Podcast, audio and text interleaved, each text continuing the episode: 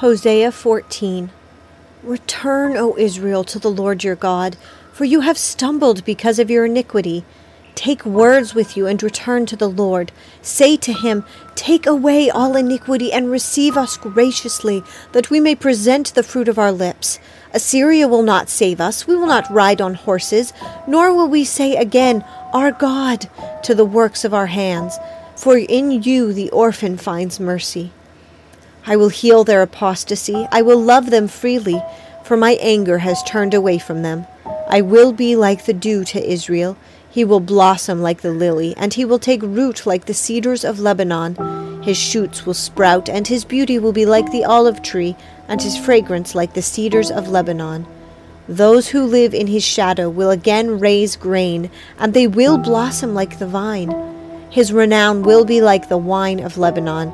O Ephraim, what more have I to do with idols? It is I who answer and look after you.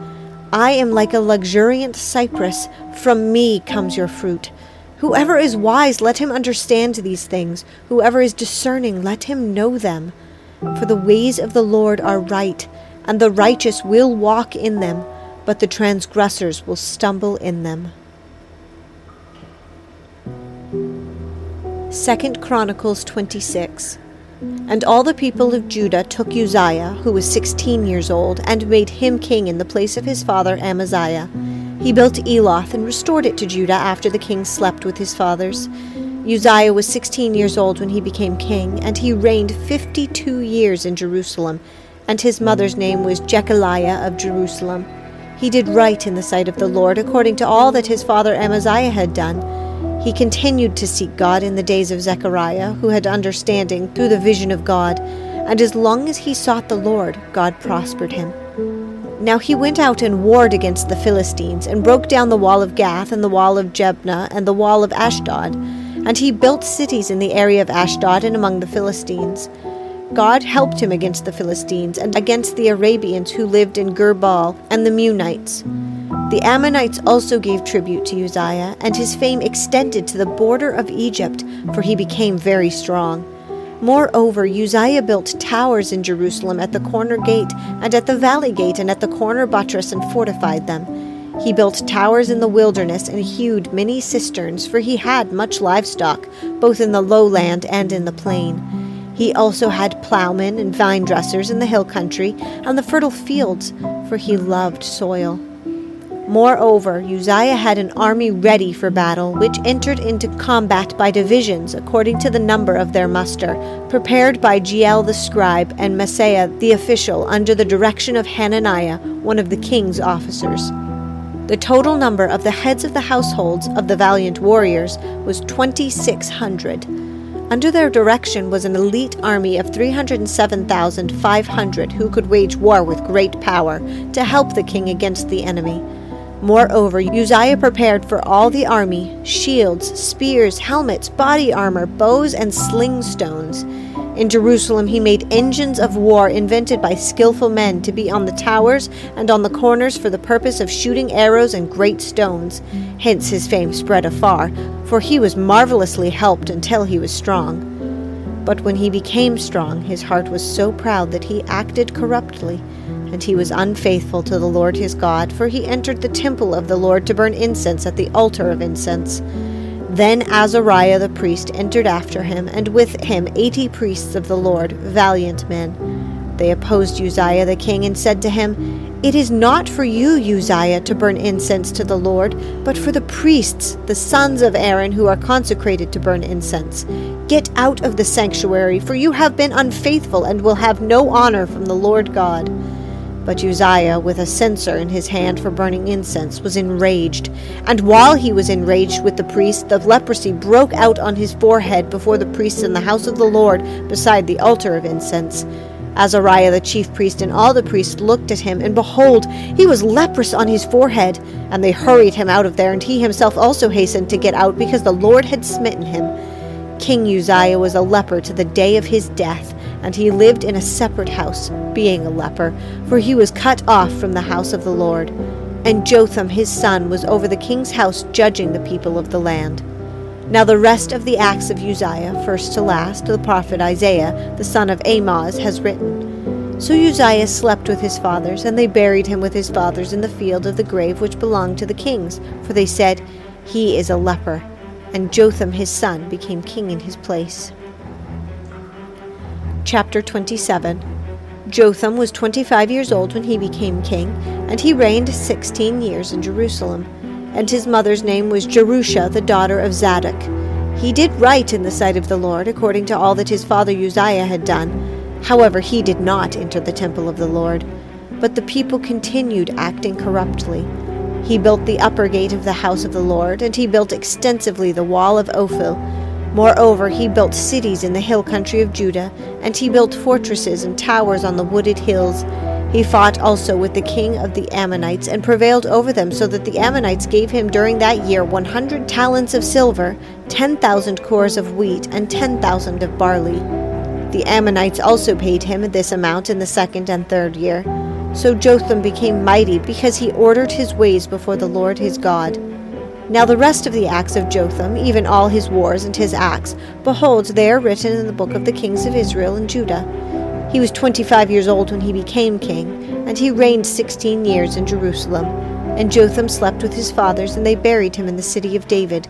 And Ahaz his son became king in his place. Psalm 61 Hear my cry, O God. Give heed to my prayer. From the end of the earth I call to you, and my heart is faint. Lead me to the rock that is higher than I. For you have been a refuge for me, a tower of strength against the enemy. Let me dwell in your tent forever. Let me take refuge in the shelter of your wings. Selah. For you have heard my vows, O God. You have given me the inheritance of those who fear your name. You will prolong the king's life. His years will be as many generations. He will abide before God forever. Appoint loving kindness and truth that they may preserve him. So I will sing praise to your name forever, that I may pay my vows day by day. Matthew 20 for the kingdom of heaven is like a landowner who went out early in the morning to hire laborers for his vineyard. When he had agreed with the laborers for a denarius for the day, he sent them into his vineyard. And he went about the third hour, and saw others standing idle in the marketplace. And to those he said, You also go into the vineyard, and whatever is right I will give you. And so they went. Again he went out about the sixth and the ninth hour, and did the same thing. And about the eleventh hour he went out and found others standing around, and he said to them, Why have you been standing here idle all day? They said to him, Because no one hired us. He said to them, You go into the vineyard too.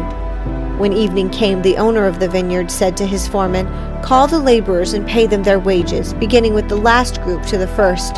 When those hired about the eleventh hour came, each one received a denarius. When those hired first came, they thought that they would receive more, but each of them also received a denarius.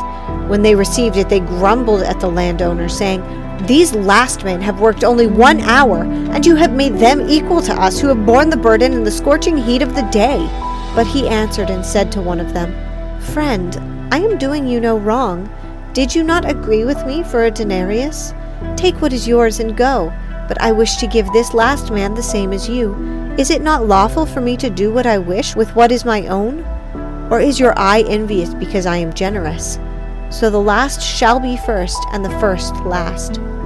As Jesus was about to go up to Jerusalem, he took the twelve disciples aside by themselves, and on the way he said to them, Behold, we are going up to Jerusalem, and the Son of Man will be delivered to the chief priests and scribes, and they will condemn him to death and will hand him over to the Gentiles to mock and scourge and crucify him, and on the third day he will be raised up. Then the mother of the sons of Zebedee came to Jesus with her sons, bowing down and making a request of him. And he said to her, What do you wish? She said to him, Command that in your kingdom these two sons of mine may sit one on your right and one on your left. But Jesus answered, You do not know what you are asking. Are you able to drink the cup that I am about to drink? They said to him, We are able. He said to them, My cup you shall drink, but to sit on my right and on my left, this is not mine to give, but it is for those for whom it has been prepared by my Father. And hearing this, the ten became indignant with the two brothers. But Jesus called them to himself and said, You know that the rulers of the Gentiles lord it over them, and that their great men exercise authority over them. It is not this way among you. But whoever wishes to become great among you shall be your servant, and whoever wishes to be first among you shall be your slave, just as the Son of Man did not come to be served, but to serve, and to give his life a ransom for many. As they were leaving Jericho, a large crowd followed him, and two blind men sitting by the road, hearing that Jesus was passing by, cried out, Lord, have mercy on us, Son of David! The crowd sternly told them to be quiet, but they cried out all the more, Lord, Son of David, have mercy on us! And Jesus stopped and called them and said, What do you want me to do for you? They said to him, Lord, we want our eyes to be opened. Moved with compassion, Jesus touched their eyes, and immediately they regained their sight and followed him.